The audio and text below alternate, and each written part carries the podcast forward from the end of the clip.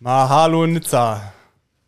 Party Talk Special Nizza Volume 2 von 3. Heute zu Gast Laura Sophie Usunger, kurz Lauso.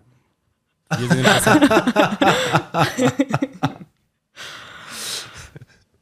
Komm, noch, Aber ein- noch ein Versuch, Nils. Okay, also war nicht gut, oder was? War nicht gut. Das habe ich eigentlich letztes Mal gesagt. ah, cool, dass Bocky auch da ist, ne? Oh, ich freue mich mal wieder zu sehen. Body Talk Nizza Special Volume 2. Heute zu Gast Laura Sophie Usinger. Kurz Lauso, wir brauchen auch die Sicht einer Trainerin, eines Trainers auf die Strecken, auf ja, alles, was uns erwartet am kommenden Sonntag. Wir können es so langsam nicht mehr erwarten. Es ist jetzt Freitag. Freitag ist jetzt, oder? Es ist Freitag, es ist quasi fast angerichtet. Es ist fast angerichtet. Also so langsam kann man wirklich nicht die Tage, sondern die Stunden zählen. Wir sind kurz davor. Aber bevor wir zu Lauso kommen, Simon, einmal noch kurz, was trinken wir heute? Natürlich Erding alkoholfrei. Das Feierabendbier gibt's immer aus Erding. So sieht's aus. So, und bevor wir, ich muss erstmal eine Frage stellen, die mich die ganze Zeit schon interessiert. Nils konnte sie mir nicht beantworten. Lauso, bist du noch Nils Trainerin? Gute Frage. Ähm, ja, auf jeden Fall. Also dadurch, dass ich ja auch Coach bin und das Coaching ja über sportliche Themen hinausgeht, ähm, bleibt diese Verbindung mit Sicherheit auch noch ein bisschen bestehen. Okay, ich muss mir also keine Sorgen um Nils machen. Er ist weiterhin, er ist weiterhin deiner Obhut. Ja, also ich krieg keinen Trainingsplan, aber Tipps fürs Leben. Genau. Sind wichtig. Beispielsweise über die Aperol Spritzkonsumraten. Ja, es wurde ja hier angekündigt, Lauso bringt Croissants mit und Nils und ich sollten uns um Aperol Spritz kümmern. Das wurde nix. Nils und ich haben uns nur um Erdinger gekümmert und Lauso aber nicht um die Croissants. Tim. Tudum. Lauso, was braucht's aus, ich sag mal, was braucht's aus deiner Sicht als Trainerin hier, um am Sonntag gut zu sein? Sehr einfache Frage gleich zum Beginn. Danke dafür. Ähm, Einfach und pauschal zu beantworten, so wie du es am liebsten machst. Ja, boah, es ist eine richtig komplexe Frage. Ähm, ich bin wahnsinnig gespannt, wie sich dieses Thema schwere versus leichte Athleten hier auf der Strecke ähm, ausgehen wird. Ähm, ich glaube, es gibt unterschiedliche Szenarien, die für beide Typen von Athleten irgendwie gut ausgehen können. Ähm, es braucht natürlich wie immer auf jeder Langdistanz in jedem Rennen ein, gut, ein gutes Schwimmen, um einfach äh, in der Position am Ende zu sein, agieren zu können und nicht erstmal reagieren zu müssen nach dem, nach dem Schwimmen. Auf der anderen Seite bin ich mir nicht sicher, wie, wie die Gruppendynamiken hier auf der Strecke sein werden, wie sehr man davon profitieren kann, können wird oder auch nicht. Ähm, ich habe das Gefühl, dass man hier eigentlich ziemlich gut beraten ist, sein eigenes smartes Rennen zu machen. Ähm, Gerade auf den ersten dreieinhalb, vier Stunden auf dem Rad, ähm, bis man quasi am Ende des Plateaus angekommen ist, ähm, sein, sein Tempo, seinen Stiefel zu fahren und sich energetisch vor allem gut zu verpflegen. Ähm, ich glaube, das ist das, wo wir, wo jetzt dieses leichte versus schwere Athleten vielleicht ins Spiel kommt. Ähm, also wenn wir von Gewichtsvorteilen der leichten Athleten ausgehen, ähm, die ihr, in ihrem Pacing gehen ähm, und schwere Athleten da versuchen irgendwie mitzugehen, vielleicht nicht die absolute Power haben, dann sind die natürlich prädestiniert dafür, dass sie irgendwie hinten raus hochgehen können, weil sie einfach einen energetisch höheren Aufwand äh, gehen müssten. Ähm, was extrem spannend wird, wie, ähm, wie gut sozusagen die Athleten sich kennen, ihre eigenen Grenzen kennen, wissen, wie sie pacen können und müssen, ähm, wie gut sie die Verpflegung hinbekommen oder inwiefern sie in so einer Renndynamik auch einfach mal über Grenzen drüber gehen und das dann in einem späteren Zeitlauf, äh, Zeitpunkt vom Rennen irgendwie büßen müssen. Ähm, da bin ich extrem gespannt, wie gut sich die einzelnen Athleten auf diese Strecken und mit diesen ganzen Szenarien auseinandergesetzt haben, ähm, um da eben ja für sich die gute, eine gute Strategie zu fahren. Ähm, ja, ich glaube, jeder sollte, der hier irgendwie vorne dabei ist, ähm, sich im Wettkampf schon auf diesen Strecken irgendwie bewegt haben. Also entweder hier vor Ort oder in anderen Höhenlagen, wo man ähm, eben viele Höhenmeter im Training sammeln kann. Ähm, die Höhenmeter an sich sind schon recht viel und ordentlich. Ich finde aber, dass bis auf die ersten Rampen, wo es echt ein paar ordentliche Anstiege gibt, die prozentual gesehen auch ein bisschen steiler sind, sich der Rest äh, bis zum Plateau, das ist dann so Kilometer, weiß ich nicht, 35, 40 äh, bis, wann ist man da oben? Ich glaube 75, 65, 65, 70. 90 Minuten ungefähr. Ähm, ja, dass sich das auf jeden Fall ziemlich gut wegdrücken lässt. Äh, also ich bin die Strecke gestern auch mit dem Auto abgefahren und war dann doch ein bisschen erleichtert, in Anführungszeichen, dass ich dachte, ah, das lässt sich, glaube ich, ganz, ganz smooth fahren. Ähm, man wird seinen Rhythmus finden müssen, ähm, um diese ganzen unterschiedlichen Profilwechsel irgendwie meistern zu können. Ähm, und ja, dann sollte man halt auch gerade äh, vom Kopf her noch so frisch sein, die ganzen Abfahrten dann hinten raus stemmen zu können. Ich glaube, dass die europäischen Athleten, die jetzt irgendwie auch in der Höhe immer mal trainieren, in Höhentrainingslagern sind, da jetzt keine großen Schwierigkeiten haben werden. Äh, nichtsdestotrotz brauchst du einfach Konzentration und ähm, ja, mit der ganzen Centerline-Thematik äh, können dann Triathleten auch wirklich wie Triathleten abfahren. ähm, naja, und ja, da bin ich einfach gespannt, wie, wie das alle möglichen Leute verpacken werden. Und ähm, ja, das erstmal nur zur Radstrecke. Dann ist die Frage, wie es dann beim Laufen ja, weitergeht. Mal, aber wir ja. bleiben mal bei der Radstrecke. Ich würde ja. direkt mal anfangen. Gehst du? Müssen wir davon ausgehen, dass es eher schwere Athleten leichter haben oder dass dann doch auch eher der leichte Athlet es leichter hat? Naja, die Frage also kann man so pauschal natürlich nicht beantworten. Die Frage ist. Du hast am Anfang gesagt, wenn wir davon ausgehen, dass. Ja, also die Sache ist, es gibt natürlich schwere Athleten, die eine unglaubliche absolute Power ich, haben. Ich werfe mal ganz kurz noch äh, eine Aussage von Magnus Ditlev in den Raum. Magnus hat am Montag erzählt, dass es auf die Frage, weil ihn viele nicht auf der Rechnung haben, so angeblich, weil er zu groß und zu schwer ist, meinte er, nö, hier ist eigentlich alles super für ihn, ist alles nicht, nicht so steil, ähm, dass das Gewicht dann für ihn so eine große Rolle spielt. Also eigentlich ist alles super. Ja. Watt, Watt regelt. Genau, er meinte, man braucht hier einfach nur Horsepower.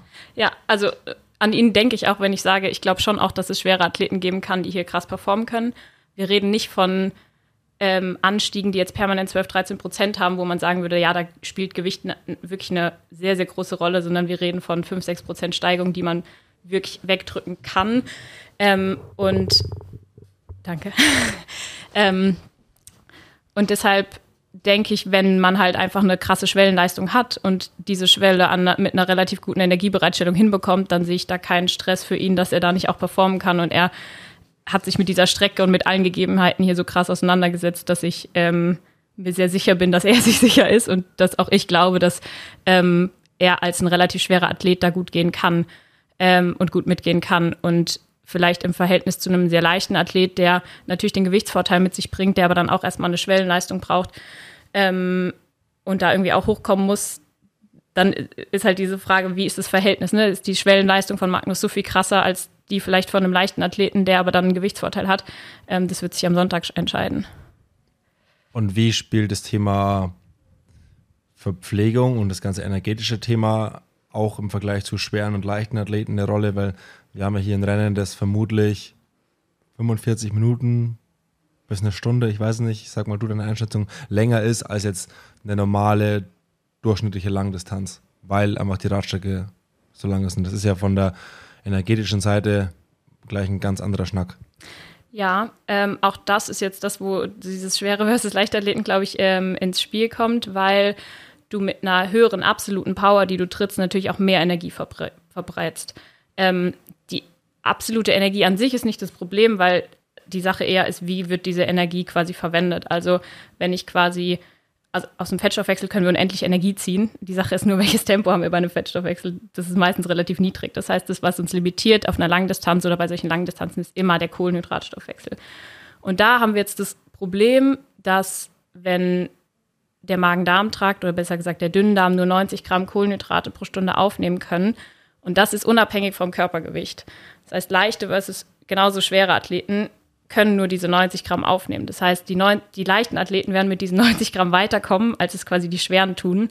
Ähm, allerdings, wenn man jetzt eben eine unglaublich hohe Schwellenleistung hat und eben da auch einen sehr, sehr großen Anteil Fettstoffwechsel mit hat, dann kommt man auch mit diesen 90 Gramm, die dann ein schwerer Athlet irgendwie verbraucht, relativ weit. Das, das sind immer die Frage der Verhältnisse sozusagen. Ähm, also auch unter den Athleten, die man, was man jetzt so nicht vergleichen kann oder wo man jetzt schwer im Vorfeld äh, die genauen Stoffwechsel äh, Sachen der Athleten schon kennt. Ähm, das ist das, was wir im Rennen sehen werden. Aber ja, Verpflegung spielt eine Rolle.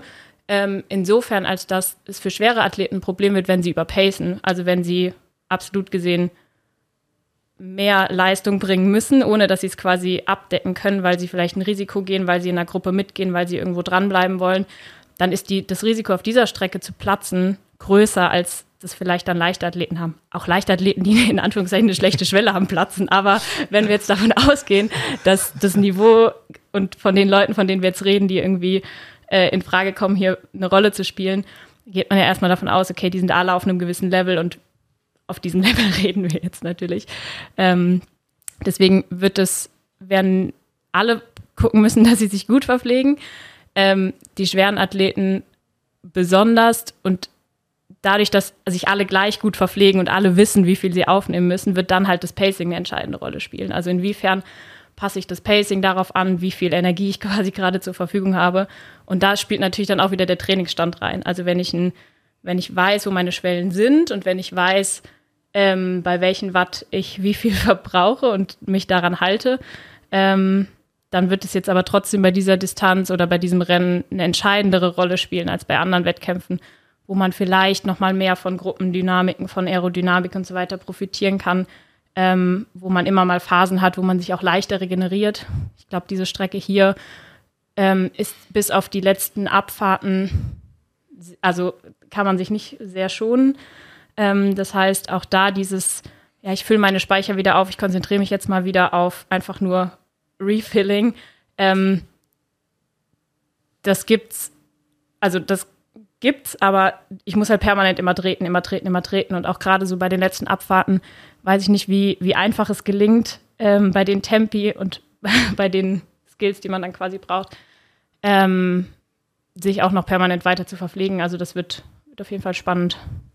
Aber kann man eigentlich salopp sagen, selbst wenn man sagen würde, okay, die Radstrecke dauert vier Stunden genauso wie eine andere Radstrecke, dass man mehr Energie verbraucht, weil der Anteil ja an den hohen Intensitätszonen, also nahe Schwelle, weil gerade 90 Minuten verbraucht man dann ja prozentual dann deutlich mehr. Also umso höher man ja geht, umso mehr wird es ja dann automatisch und das holt man ja nicht auf, indem man wieder in der Abfahrt beispielsweise weniger tritt. Also kann man schon sagen, dass auch absolut erstmal mehr verbraucht wird, selbst wenn man sagen würde, okay, die Strecke ist ähnlich lang wie ein normales Rennen.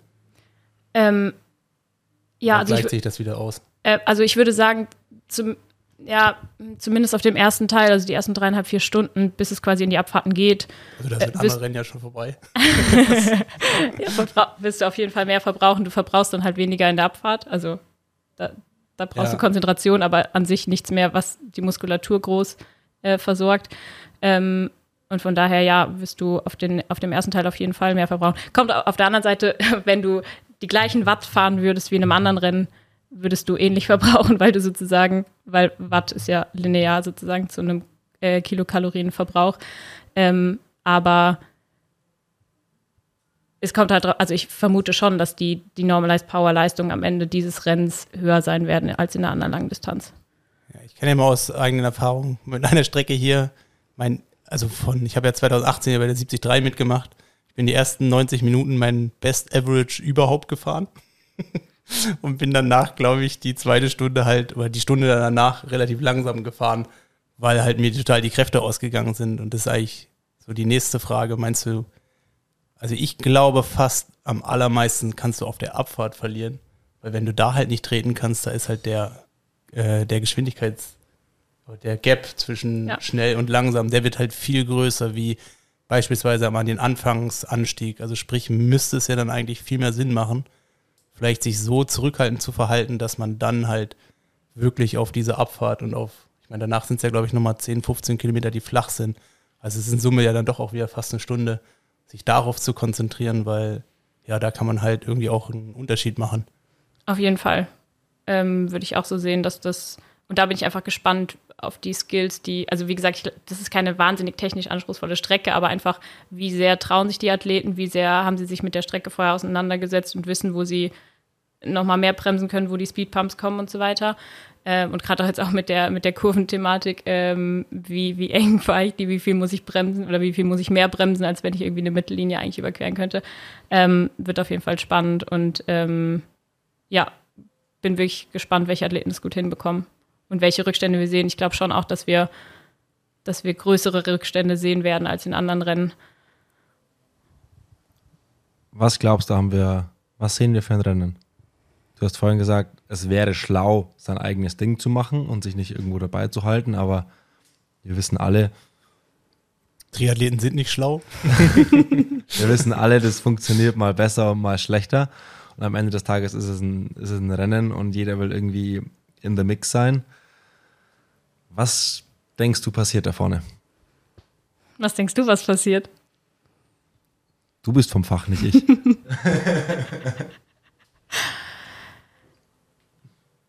Ehrlich gesagt habe ich mir da gar keine Gedanken drüber gemacht, weil ich mir sie irgendwie nicht machen will. Ich will mich voll überraschen Nils, lassen. Nils, dann darfst du die Frage mal beantworten und in der Zeit kannst du dir Gedanken machen.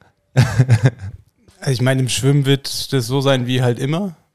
Ähm, es wird halt wie so eine Gruppendynamik geben, vielleicht zehn Mann Gruppe, dann irgendwann das größere Feld. Also in Hawaii, ich glaube, es wird eine ähnliche Situation wie in Hawaii sein, weil die Bedingungen hier im Wasser schon ein bisschen wellig äh, durch das Salzwasser, also dass es halt einfach mehr ist, das ist halt einfach, das liegt einem besser wie dem anderen.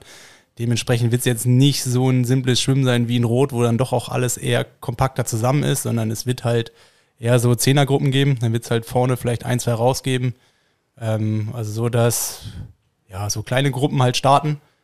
Und der krasse Scharfrichter, der wird es am Anfang geben. Also wenn es dann wirklich ins Gebirge halt reingeht mit diesen Rampen, die sind halt wirklich so eklig, dass äh, ja, dass, dass es da Situationen geben wird, wo, äh, wo es Unterschiede gibt, wo dann auch vermeintlich schwächere Radfahrer nicht mitkommen. Und dann wird sich das im Anstieg sortieren. Und äh, ich glaube, da bleiben nicht mehr viele übrig. Und ich glaube, du hast von hinten dann auch spätestens, wenn du oben bist, nicht mehr die Möglichkeit, wieder zurückzukommen. Also sprich, äh, Dietlev und Konsorten, die dann wahrscheinlich von ein bisschen weiter hinten kommen, die müssen wahrscheinlich am Anfang da äh, nach vorne fahren.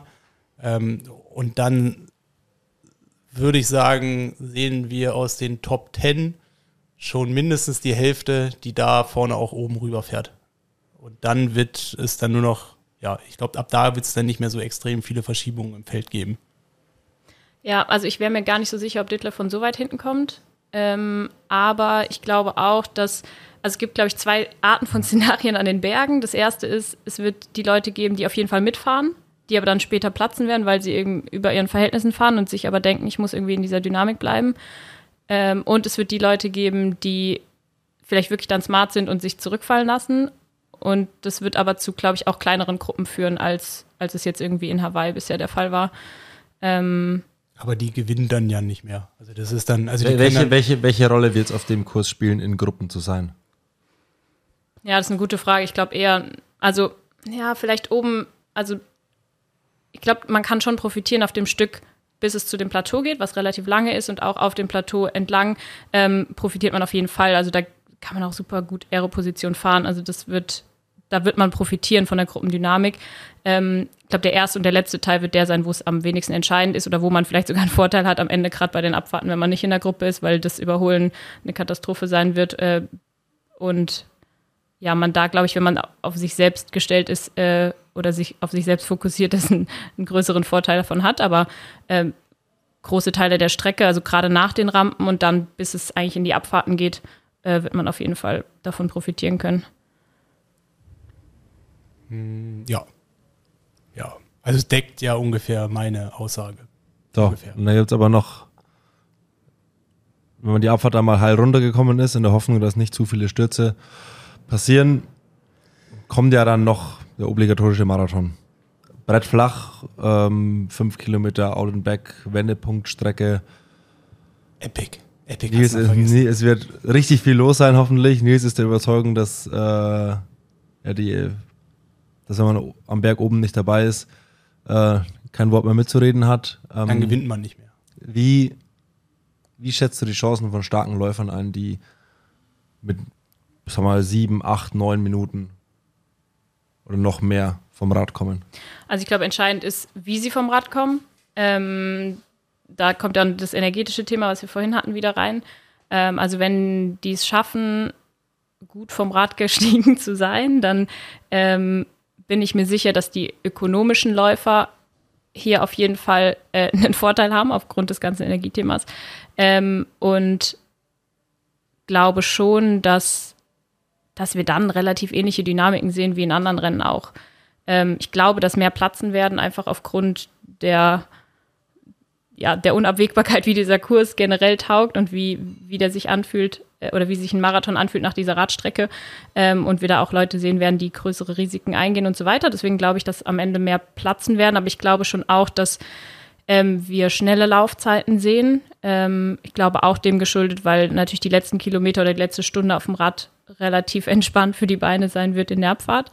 Ähm, und weil der Kurs einfach schnell und flach ist. Und klar, es ist heiß, aber das ist es auch in anderen Langdistanzrennen. Ähm, von daher kommt, wird es darauf ankommen, mit welchem Rückstand diese Läufer vom Rad kommen ähm, und wie viel, welchen Unterschied die, die starken Radfahrer eben auf diesem Kurs machen können. Nils, dein Senf dazu? Äh, ja, also wie gesagt, ich denke halt schon, es bleiben halt welche übrig. Und von denen wird halt auch jemand wieder diese Sub 240 laufen, der wird dann gewinnen. Ähm, aber von hinten kannst du einen Unterschied machen. Und die Laufstrecke ist ja wirklich so simpel, dass man halt wirklich nur darauf auf, auf, aufpassen muss, dass man da halt nicht ja, entweder schon hochgegangen ist oder da halt dann hochgeht. Und dadurch ist halt viel möglich, aber ich denke halt, da ich das vorne auch schnell gelaufen wird, ist es, glaube ich, fast schwieriger wie in Hawaii nochmal einen richtig großen Unterschied zu machen. Weil in Hawaii ist man ja eigentlich gewohnt, es gibt zwei, drei. Ich meine, Patrick war ja dann mit den 240 dann doch ja immer einer der einzigen in den letzten Jahren. Und dann dahinter war so ein, so ein so 245 sind ein paar gelaufen. Und dann ging es vielleicht so bei 250 weiter. Also sprich, selbst, also wenn, weiß ich, 250 war ein relativ normaler Marathon. Und ich glaube, dadurch, dass hier die Feuchte nicht so extrem ist, ähm, wird sich alles schneller ein, ähm, also es wird alles Tendenz eher schneller. Und dann ist es natürlich schwieriger, von hinten nach vorne zu kommen, weil es halt einfach noch schwieriger ist, einen Unterschied zu machen. Und dementsprechend wird es Verschiebungen geben. Ähm, gewinnen kann man dann, glaube ich, nicht mehr damit. Ähm, aber ja, so einer wird übertrieben wieder aufs Podest laufen und dann werden von hinten ein paar drücken und ein paar werden drin bleiben und das wird sich so die Waage nehmen. Lass uns mal so ein bisschen über Personalien sprechen. Also, wen hast, wen hast du, wen hast du am Schirm, den man jetzt mal nicht so ganz konkret gleich äh, in den ersten drei sieht. Also mal Frodo, Magnus und Patrick mal ausgeklammert.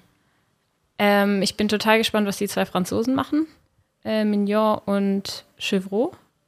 Ähm, ich glaube, also könnte mir vorstellen, mit Heimvorteil und ähm, der eine hat ja auch Nizza dieses Jahr zu 23 schon gemacht. Der wohnt, der wohnt ja auch Ähm, direkt der hier. wohnt hier. Ähm, Der bin Mignon, ich oder? gespannt. Der, der Mignon wohnt wohl 500 Meter vom Ja. Schwimmstart weg. Also der Okay. Da in diesem großen Hotel oder was? in diesem großen Hotel, genau. Der Udo Lindenberg des Triathlons. Udo Lindenberg des Triathlons. ähm, ja, also auf die bin ich gespannt. Ähm, Bradley Weiss, Braden Curry sind so Nee. zwei, Das- die ich noch. Braden Curry nicht. Nils, Der hat nicht zu viel, der hat nicht genug Horsepower. woher so sicher? Habe ich schon erlebt. Aber es kann sich auch was getan haben. Ja, das stimmt. Ich sage ja, ist ja nur meine Einschätzung. Fühle ich nicht. Sorry, wenn ich jetzt hier dazwischen. Ja, La- Lause, du darfst, du darfst fortfahren. Naja, also ich, ja, ich glaube einfach, dass die drei vorne, die du jetzt am Anfang genannt hast, Patrick, ähm, Frodo und Magnus, dass es echt schwer sein wird, an denen vorbeizukommen. Ähm, deswegen, ja, also die, die ich jetzt genannt habe, sind irgendwie Underdogs, Geheimfavoriten, können mit Sicherheit ums Podest irgendwie mitkämpfen. Ich glaube aber schon, dass bei den drei da einiges schieflaufen muss, dass die nicht da vorne um den Sieg kämpfen. Ähm, aber das ist ja das Schöne an jedem Triathlon, dass wir uns davon überraschen lassen können. Und jetzt dieses Jahr einfach, weil alles neu ist, werden, glaube ich, einige Geschichten erzählt werden, die, die wir jetzt alle so noch nicht vorhersehen können. Mach mal konkret. Wer schießt das Ding ab? Mach, mach, mal, mach mal dein Podest. Oh, sorry, äh, Simon, ich habe dir leider die Memo von Lau so nicht weitergeschickt. Das ist keine Predictions. Ist keine Predictions. Keine sorry. Predictions, okay. Dann, wer wird, wer wird, wer wird Neunter? Okay, dann, äh, dann komme ich deinem Wunsch nach und stell die Frage Nils. Also habe ich nicht schon was dazu? Ich habe mich auch nicht so richtig festgelegt Nee. bisher, oder? Ich, äh, ich bin eigentlich auch noch nicht so richtig weiter. Also wie, dann, dann, ich würde mich jetzt dann auf Frodo festlegen. Ja. Und dann? Aber dahinter auch noch. Ähm, ja, Frodo, Patrick und dann Mignon. Ja, spannend. Und Mignon ist die ganze Zeit vorne mit dabei und dann läuft Frodo dem weg und Patrick macht es halt, wie Patrick es immer macht. Der überholt ihn dann irgendwann, obwohl er schon sechs Minuten Rückstand hatte. Bei Kilometer, weiß nicht, 31. Anfang dritte Runde, da stehen wir dann. Schon kein T-Shirt mehr an. und äh, ja. Wie erlebst du als Trainerin deinen Renntag? Du hast hier Franz Löschke als ja. deinen Athleten am Start. Wie sieht dein Renntag aus? Ähm, der Renntag Oder auf was legst du besonders Wert? Wo willst du unbedingt sein? Welche Infos sind besonders wichtig? Machen wir so einen Rundumschlag. Ja, ähm, also ich stehe mit den Athleten auf, dann bin ich bis zum Start dabei, um irgendwie so der Notnagel zu sein. Also wenn irgendwas schief läuft, dass ich noch irgendwo hinrenne, irgendwas organisieren kann und so weiter. Ähm, das heißt, ich begleite irgendwie einfach nur die Athleten oder jetzt Franz in dem Sinne ähm, bis zum Schwimmstart, dann nochmal so Neo zu machen, Vaseline schmieren, was auch immer, wo man sich die Hände dreckig machen muss. Ähm, dann beobachte ich das Schwimmen, versuche auf, auf der letzten Hälfte, auf dem letzten Drittel rauszufinden, welche oder einfach zu checken, welche Gruppen wird es vielleicht geben, äh, welche Abstände nach vorne, nach hinten sind relevant, äh, um vielleicht dann nochmal erste Sachen reinzurufen, ob es sich lohnt, äh, irgendwo mitzugehen oder nicht. Ähm, das werden wir jetzt auch morgen nochmal besprechen. Und genau, dann, dann bin ich Exit Swim. Das ist eigentlich so die relevanteste Position wahrscheinlich im ganzen Rennen, um so einen ersten Eindruck den Athleten oder jetzt Franz vermitteln zu können, wo er ist und ähm, ja, welche Taktik wir dann sozusagen gehen. Ähm, dann bin ich noch unschlüssig, ob und wie ich gegebenenfalls an die Radstrecke komme. Das ist jetzt doch ein bisschen schwieriger. Ähm, kann sein, dass ich das einfach nur am Tracker verfolge und dann auf der Laufstrecke wieder da bin, um ja einfach einen ersten Zwischenstand zuzurufen ähm, und dann halt eben zu gucken, um welche Platzierungen, in in welchen Sphären sind wir unterwegs, um, um da irgendwie pushen zu können. Ähm, und dann stehe ich da irgendwo mit Stift und Papier und werde Rückstände, Vorsprünge, was auch immer zurufen. Ähm, und das kann man aber jetzt vorher nicht planen. Also ich habe so viele Rennen schon gesehen, dass ich da ein ziemlich gutes Gefühl habe, wann sich, wo ich wann stehen muss und wann es dem Athleten hilft und wann nicht und wann ich meine Klappe halte und wann ich was zurufe. Ähm, genau. Das wird also sehr freestylig sein, aber ich mag das voll gerne, weil es immer in so einem Flow ist, den, wo man dann dieses Rennen irgendwie in all seinen Emotionen und Facetten aufsaugt. Ich weiß nicht, Nils, du hast ja jetzt auch ein Lachteam erlebt, äh, so als Supporter äh, da zu sein und es ist irgendwie schon, also es ist ultra intensiv irgendwie und glaube ich, oder weiß ich, auch anstrengender als selbst zu racen, weil man irgendwie so diesen ganzen Überblick hat und ständig am Tracker hängt und irgendwie permanent mitdenkt und dann diese Emotionen und dieses selbst nicht beeinflussen können ähm, und dann irgendwie versuchen zu lesen, wie es dem Athleten geht, was er braucht, was nicht. Finde ich schon irgendwie eine coole, coole Art, so dieses Rennen mitzuerleben. Ähm, aber ja, wird auch anstrengend werden. Also in die Richtung muss ich wirklich sagen, das habe ich, hab ich unterschätzt. also wenn man es eigentlich gewohnt ist, immer als Athlet an der, an der Startlinie zu stehen, kann man sich eigentlich immer so schwer vorstellen, was es heißt, so zur Strecke zu fahren und dann jetzt dann, ich meine, in Lati habe ich ja wirklich dann einen Athleten betreut und wenn ich das vorher halt immer gemacht habe, war ich dann doch immer auch Sportler. Aber ich meine, in dem Fall hat es dann ja auch nicht so funktioniert und man ist an, am Ende dann schon auch mit enttäuscht. Das hätte ich gar nicht so ge gedacht. Also ich habe gedacht, du machst halt dann deinen Job und du machst halt alles so gut, wie es halt irgendwie geht. Aber und es ist allen drumherum egal, wie es läuft. Nee, es ist ja nicht egal oder so, aber du bist dann trotzdem so, ähm, du stellst dir halt genau die gleichen Fragen, die du dir auch als Sportler stellst. Das hätte ich jetzt gar nicht so gedacht. Also so, was hätte man anders machen können, wie hätte man es verbessern können, wo hat es dran gelegen und du bist auch erstmal so leer. Also du hast dir das irgendwie natürlich auch irgendwie anders vorgestellt und genauso wie der Athlet. Und dann bist du halt da und denkst dir so, ha, das ist jetzt doof gelaufen und wie, was machen wir jetzt, damit es nicht nochmal oder das nächste Mal nicht nochmal so funktioniert. Und das ist schon so, da braucht man ein paar Minuten. Ähm, das hätte ich, ich meine, klar, ich habe ja in meinem Umfeld das schon, schon von, ja, also man hatte ja doch auch zwei, drei dabei, die mir das halt immer gesagt haben, aber man muss es, glaube ich, erstmal selber erlebt haben, um das so einschätzen zu können, wie es sich dann anfühlt. Ja, und vor allem finde ich diese man zeigt ja als Athlet im Rennen selten Emotionen. Also dieses so eine Art Pokerface kann ja was total Positives und was total Negatives bedeuten. Und das dann irgendwie zu verstehen oder deswegen rufe ich am Anfang vom Laufen auch, frage ich auch immer kurz, wie geht's dir, um überhaupt mal so ein Gefühl zu bekommen, ist jetzt eher gerade Daumen hoch oder Daumen absolut nach unten. Ähm, und dieses Pokerface ist nur wirklich ein Pokerface. Äh, oder es ist einfach nur der konzentrierte Tunnel und der Flow, in dem sich der Athlet gerade befindet. Ähm, ja, das ist auf jeden Fall, jeden Fall intensiv. Wie viel Angst hast du vor Renntagen, dass irgendwas richtig schief geht und dein Athlet eine große Enttäuschung ähm, irgendwie erleben muss und du nichts dagegen machen kannst?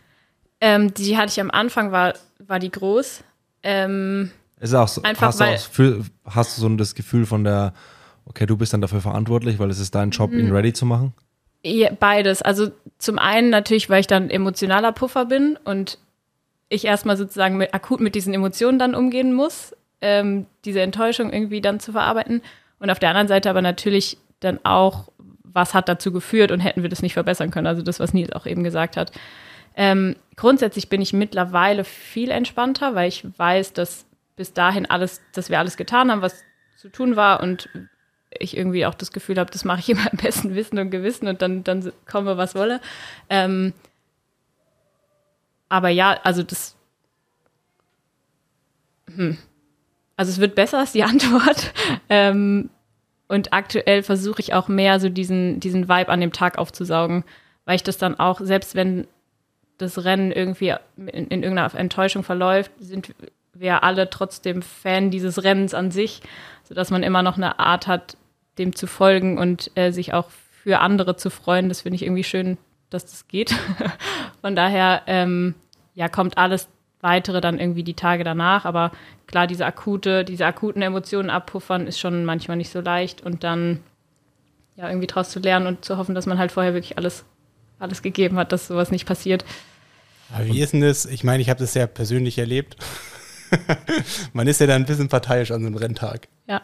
Und wenn ein anderer Trainer dann dazukommt und es zwangsläufig zu der Situation kommt, dass man ähm, ja, dass man unterschiedliche Meinungen vielleicht auch hat, weil der andere Trainer mehr von seinem Athleten überzeugt ist, wie man selber vielleicht von seinem Athleten.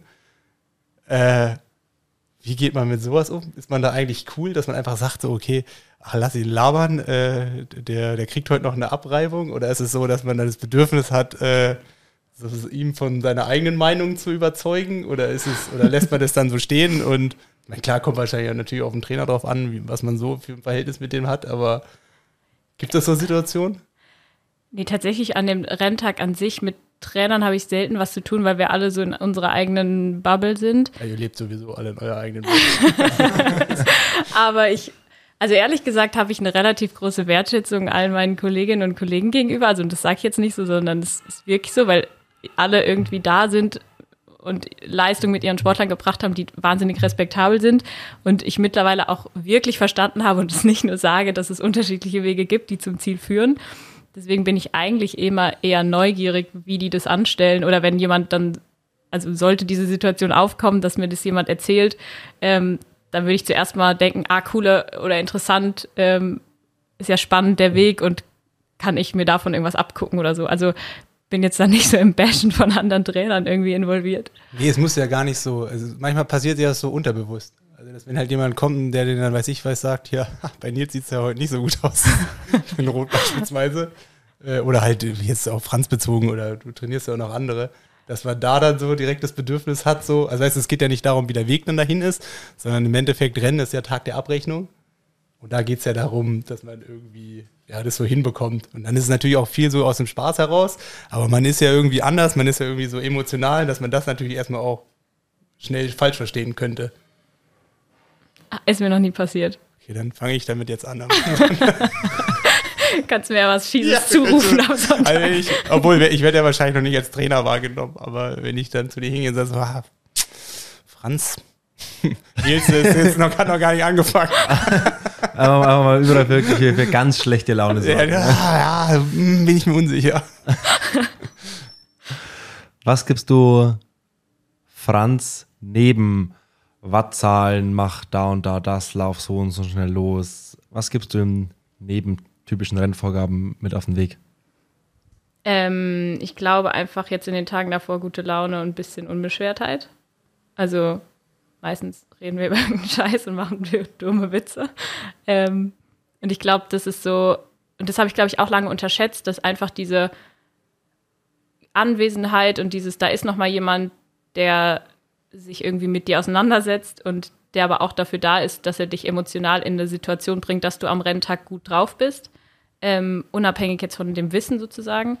Ähm, das, das ist, glaube ich, ein großer Teil, den ich, also wo ich auch am Anfang dachte, hey, jetzt sitze ich hier nur dumm rum und rede irgendeinen Blödsinn so, aber das ist, glaube ich, gar nicht so zu unterschätzen, wie was das mit, der, mit den Athleten macht oder auch mit der Stimmung, die dann vor so einem Rennen entsteht.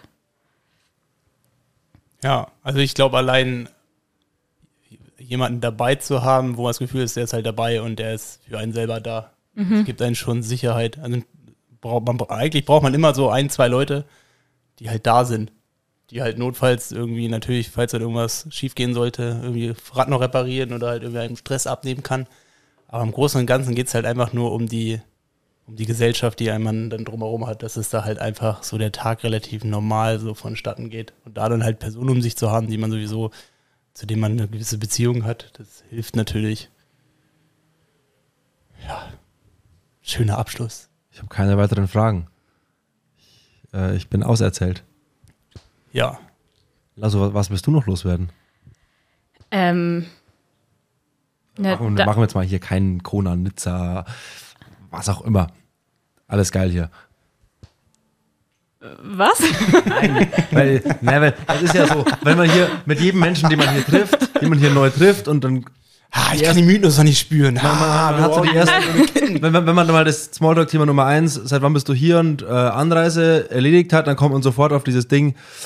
Ja, und mh, mal gucken und Kona und Nizza, so dieses Vergleichsding. Ja. Ich kann es auch hier jetzt langsam Kona nicht mehr hören. jetzt schon vier Tage gewesen. Deswegen meinte ich so, was magst du noch loswerden? Aber wir machen jetzt hier mal keinen Kona Nizza ah, ja, okay. Pass auf. Das meinte ich so. Ähm, nee, ich finde es einfach, ich finde es eine mega schöne Location hier. Ich fühle mich voll wohl. Ich musste irgendwie witzigerweise an unser Trainingslager in Girona denken, weil ich so das Gefühl hatte, Triathlon ist hier einfach nur ein Teil von dem, was sonst in dieser Stadt passiert und es ist nicht die alleroberste Priorität. Ich habe das Gefühl, es ist irgendwie richtig angenehm, wenn sich hier auch die Triathleten vielleicht mal nicht so wichtig nehmen, weil sie sehen, ja, okay, hier drumherum passiert noch ein ganz normales Leben und es ist nicht alles, was hier passiert. Ähm, das finde ich irgendwie eine angenehme, eine angenehme Atmosphäre und äh, weiß nicht, nett hier. Also wenn ich den Taxifahrer, mit dem ich heute Morgen hierher gefahren bin, als Maßstab für den Einwohner dieser Stadt nehmen würde, dann würde hier sich jeder, glaube ich, extrem lustig machen über diesen ganzen Verkehr, der hier gerade herrscht ich glaube, der hat halt, ich meine, es sind halt fünf, sechs Kilometer vom Airport hier äh, bis zur Finishline und wir sind ja auch alle untergebracht. Und ich meine, sind da dann doch so einige an der Promenade lang gelaufen und äh, es war ja äh, hier der, der Fun Run, dieser 5 Kilometer Run, der war ja heute Morgen. Und der hat sich eigentlich nur was für ein Kasperle-Theater. Und da hat er immer noch so zwischendurch so gepfiffen. Also, ist, wie man das wahrscheinlich auch nur als Franzose kann. Und ich glaube, äh, ja, so ein paar Papageien tun der Stadt auch für zwei, drei Tage ganz gut, damit die hier ein Gesprächsthema haben. Aber die sind wahrscheinlich auch froh, wenn die irgendwann wieder weiterziehen. Damit hast du das schön abgerundet, Lies. Ja, machen wir mal hier ein Au revoir, ne? Servus, wie wir Franzosen sagen. Tschüss. Ciao. Ciao.